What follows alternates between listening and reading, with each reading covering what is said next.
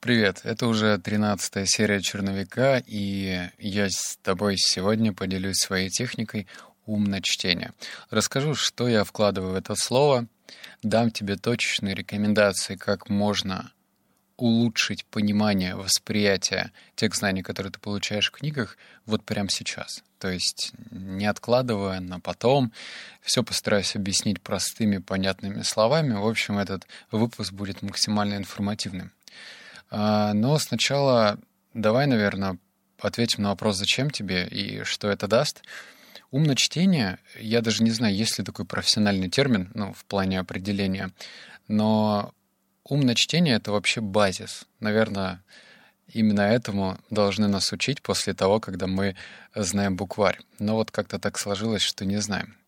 И второе, э, я дам свои мысли на тот счет, умное чтение против скорочтения. Это же тоже очень модный термин скорочтение, как здорово читать много, чем быстрее, тем лучше. И это большое заблуждение, как я считаю. Ладно, переходим к рубрике «Понять, почему я читал как обычно». Ну, по классике двигаемся, структура та же. Первое, что никто не учил а значит, было проще остав... оставлять все как есть. Я читал абсолютно стандартным способом. Я даже помню, что когда во втором или в первом классе, вот не знаю, почему я запомнил, когда в первом или во втором классе проводили тест на скорость чтения, оно у меня было чуть выше среднего. Ну, прям такая четверочка с маленьким-маленьким плюсом.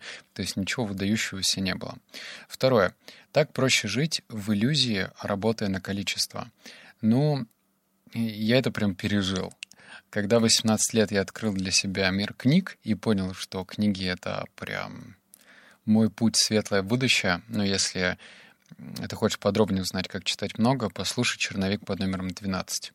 И тогда я прям гордился тем, что я так много читаю.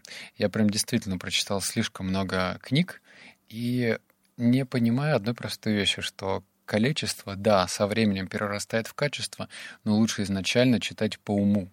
Правильно. И третье — это бесконечная борьба. Мне так много еще предстоит почитать. Это классика. Классика, когда ты, опять же, живешь в иллюзии, и такой образ белки, которая вечно скачет в своем колесе, потому что здесь посоветовали книги, там посоветовали книги, и вот еще новиночки вышли, и тут такое интересное название, красивая обложка, надо точно прочитать. И как-то вот на скорость, на скорость и на скорость. Теперь рубрика «Что я заметил?». Что я заметил, когда я начитал, начал читать правильно? Первое, что мой заработок существенно вырос. И я это ощущаю каждый месяц. Каждый месяц я ставлю себе материальные цели, ну не только материальные цели, но вот в данном случае в этом абзаце поговорим про заработок. Он у меня каждый месяц растет, даже с учетом сезон, не сезон, люди, у людей нет денег, карантин, не карантин, но вот я ставлю финансовые цели, и что-то мне подсказывает, что хоть я ношу шапочку из фольги, которая защищает меня от инопланетного излучения, но все-таки книги мне помогают больше. Второе. Я стал лучше чувствовать свой внутренний голос и принимать решения. Это так называемая интуиция, когда кто-то говорит, вот моя чуйка подсказывает мне. Ну что такое на самом деле твоя чуйка? Если ты копнешь глубже, то поймешь, что чуйка — это просто набор знаний, которые ты когда-то где-то получил, урвал, где-то услышал, и на основе этого ты, точнее, якобы твой внутренний голос дает тебе решение — а насколько оно верное, зависит от твоей начитанности. И третье, что я вытаскиваю из книги ровно столько, сколько готов с нее вытащить. Это прям большое открытие для меня стало. Потому что для одних книга, может быть, ты встречал, таких людей, которые, например, прочитали книгу и говорят, что она полное говно. Вот прям ужас, ужас, брак. Читать ее невозможно. Ты же в свое время оскорбился, обиделся и подумал, ну как же так? Для меня она стала таким откровением, а для этого человека нет. И тут даже не ты дурак, и он не дурак. Просто либо у тебя такие, знаешь, настройки были, самые настройки не те, точнее, у твоего друга, не тебя, либо просто, ну, знаешь, свои книги, свое время. То есть даже, знаешь, не с той точки зрения, что ты стал умнее, мудрее, а просто вот в данный момент знание по диджитал-маркетингу тебе важнее, вот прямо сейчас, потому что ты этим и занимаешься. А если ты читаешь книги на вырост, то это ничего тебе не даст. И вот мы подходим к третьей части. Она прям практическая. Это рекомендации, что делать. Их не три, как ты привык уже получать их прям много, даже не знаю сколько. А, на каждом буду чуть-чуть останавливаться. Что нужно делать для того, чтобы э, постичь техники умночтения? Первое. Понять, зачем тебе книги и что дадут. Многие недооценивают их силу. Если тебе скучно, значит, ты не знаешь, зачем читать книги. А, если ты хочешь читать просто потому, что я тебе это советую, то не выйдет. Или кто-то из твоих приятелей советует. Нужно ответить на этот внутренний вопрос самостоятельно и искренне. Знаешь, когда ты отвечаешь так, что в глубине растекается такое тепло от того, что ты ответил по-честному. Если ты понимаешь, что книги — это, как для меня было когда-то, ключ к более успешной жизни — то да, тогда ты не будешь скучать, тогда ты будешь читать. В общем, отвечая на этот вопрос, ты не бросишь эту затею. А если это веяние моды, ну, попробую, потому что какие-то курсы советовали читать, или Алексей Корнелюк, тебя хватит ненадолго. Это шаг номер один. Шаг номер два — относись к книге, будто она стоит миллион долларов. Я об этом услышал в книге Гранда Кардона «Правило 10X», и это ментальные установки, которые, к сожалению, не каждый день помнишь о них, когда читаешь книги. Но если ты будешь стараться об этом помнить в момент чтения, ты вытаскивать ты будешь больше, потому что ценность возрастает. А если ты скачиваешь книги бесплатно, я это ни в коем случае не осуждаю, это твой выбор, то ценность у тебя ноль, потому что тебе книга досталась бесплатно. Ты вообще не чувствуешь, что автор вложил туда свой опыт, свое время, свои какие-то наработки. Ну, вложил, вложил, читаю, читаю. Ты можешь отвлекаться, ковыряться в носу, погладивать пупок, и все вроде бы хорошо. То есть вытаскивать ты будешь значительно меньше. Третье. Перестань играть в догонялки с книгами и дополнять список только в острой необходимости. Это важный пункт, потому что вечное раздувание книжной полки на почитать, оно угнетает. Эм, вроде здорово, с одной стороны, иметь, знаешь, там, книг 30 на почитать когда-нибудь потом. Но чем больше этих книг становится, а, все-таки мы ограничены в плане читать скорости, то это тебя угнетает, потому что, блин, столько всего надо прочитать, а вот не получается, а вот меня друзья позвали на тусовку, и как-то план не сходится. Так что я бы тебе советовал следующее. А, работать с этими. Вот, например, сейчас, до записи этого подкаста, я за час до этого скачал себе в читалку 10 книг. 10, не 120, хотя я мог ну, тоже, знаешь, заняться вот этой камасутрой в выборе книг, но я выбрал в 10 просто. Так что тебе рекомендую делать следующее. Если тебе кто-то советует, ну прям, ну срочно надо прочитать, и тогда окей. А если один человек тебе сказал, ну что ж, подождет эта книга. Четвертое. Читай и пиши заметки тех выводов, которые тебя впечатлили. Кто слушает мой подкаст и книги на миллион с самого начала, помнит, что я начал это делать только с книги, наверное, 30-й. Блин, с 30-й книги только представь. То есть я сам подкаст начал вести в 26 лет, по-моему, да, с 18 лет я начал читать активно, и все это время э, мое знание, мое, моя голова выглядела как сито, знаешь, там, в нее наливают знания, и он такой, ну, типа, пока, вот, ну ладно, встретимся никогда. Вот, так э, у меня было с сознаниями. И я тебе рекомендую сделать следующее. В любом телефоне есть заметки, они бесплатные, они встроены в твой телефон. А, и тебе повезет, если на твоем телефоне можно еще оставлять голосовые заметки, которые преобразуются в текст. Это прям сильно упрощает жизнь. Так что прям делай их. А еще один лайфхак, если у тебя много памяти на телефоне, фотографируй. Ну, вот я к сожалению, обленился, и сейчас я просто прям фотографирую э, какой-то фрагмент страницы, и сразу оно у меня в заметках сохраняется. Там, например, досье на книгу 136. Вот у меня 7 выводов, и каждый по очереди с либо фотографией, либо короткий текст. Так что это нужно делать обязательно. Следующее. Дублируй некоторые идеи в новый раздел под названием «Привычка» или «Внедрить в бизнес». А, как ты уже понял, заметки, они не должны быть просто хаотичные. У меня есть заметки для идей, у меня есть заметки для трав, ну, там, я изучаю травы. У меня есть заметки для внедрить в бизнес, есть заметки для задач, есть заметки для интересных идей на будущее. То есть каждая категория мне зачем-то нужна. Здесь та же самая история. Если ты просто так выписываешь а, вот эту информацию, что типа интересно, ну, тогда, наверное, читай книги вот эти туалетные, знаешь. Размер кита составляет 136 метров. Ммм, классно. А, впервые температура минус 55 была обнаружена в Арктике в 1826 году. Ммм, классно, ты зачем тебе это? А, твои, в идеале, вот эти твои заметки должны перекочевывать в два раздела. Первое — это привычки, ну, например, ты прочитал, что какой-то крутой предприниматель, которого ты безумно уважаешь, он там э, написал свою методологию, как просыпаться по утрам, или почему он там начал принимать холодный душ. И ты взял эту заметку, продублировал еще в привычке, в привычку, которую ты внедряешь прямо сейчас. И по ней уже ведешь такой своеобразный портовой журнал. А раздел э, «Сделать бизнес» — это, ну, знаешь, если ты читаешь прикладную литературу по продажам, то в какой смысл это в привычке вводить, какой-то лайфхак, когда можно это прям внедрить в делать бизнес. Это отдельная заметка. Дальше. Создай приватный канал и озвучивай выводы. Это очень-очень-очень полезный вывод. Я, наверное, еще раз проговорю. Создай приватный канал в Телеграме и озвучивай выводы. Это нужно даже не с той точки зрения, чтобы лучше запоминать.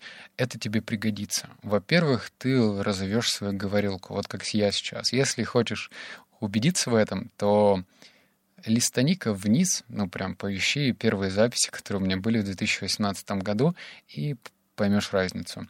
Более того, я, например, сейчас прослушиваю книгу под номером 42, и я говорил очень наигранно. И это было так.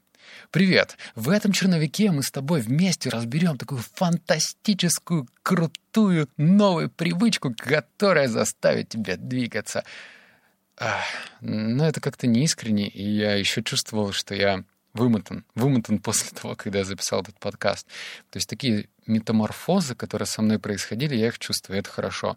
И если ты умеешь четко излагать свои мысли, четко, ты по тезисам, то и думаешь ты более структурированно. Вот. В общем, есть масса выгод, если ты будешь озвучивать эти книги. Ну и к тому же ты в любой момент можешь их переслушать для того, чтобы вспомнить. Тут как с э, обучением иностранного языка. Ты же понимаешь, что если ты один раз прочитал новое слово, то ты его не запомнишь. Его нужно встречать где-то, повторять, использовать и так далее. Следующее — внедряй изменения немедленно. Отложенные планы, нереализованные планы ну, это про привычки я говорил, что если ты хочешь ничего не делать, а создавать видимость, ну, окей, выписывай. Но если ты хочешь получать с книги максимум, то будь добр, внедри хотя бы одно. Поставь следующую задачу на внедрение второго завтра и так далее.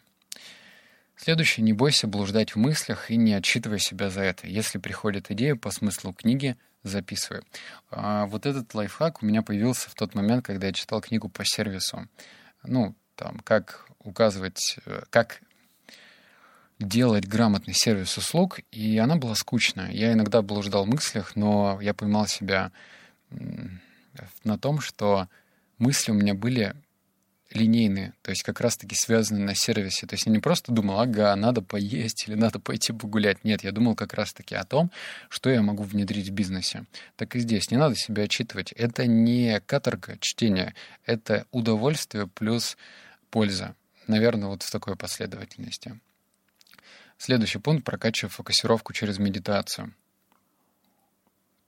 Хоть я и сказал, что блуждать это нормально, но, безусловно, кто-то блуждает больше, кто-то меньше.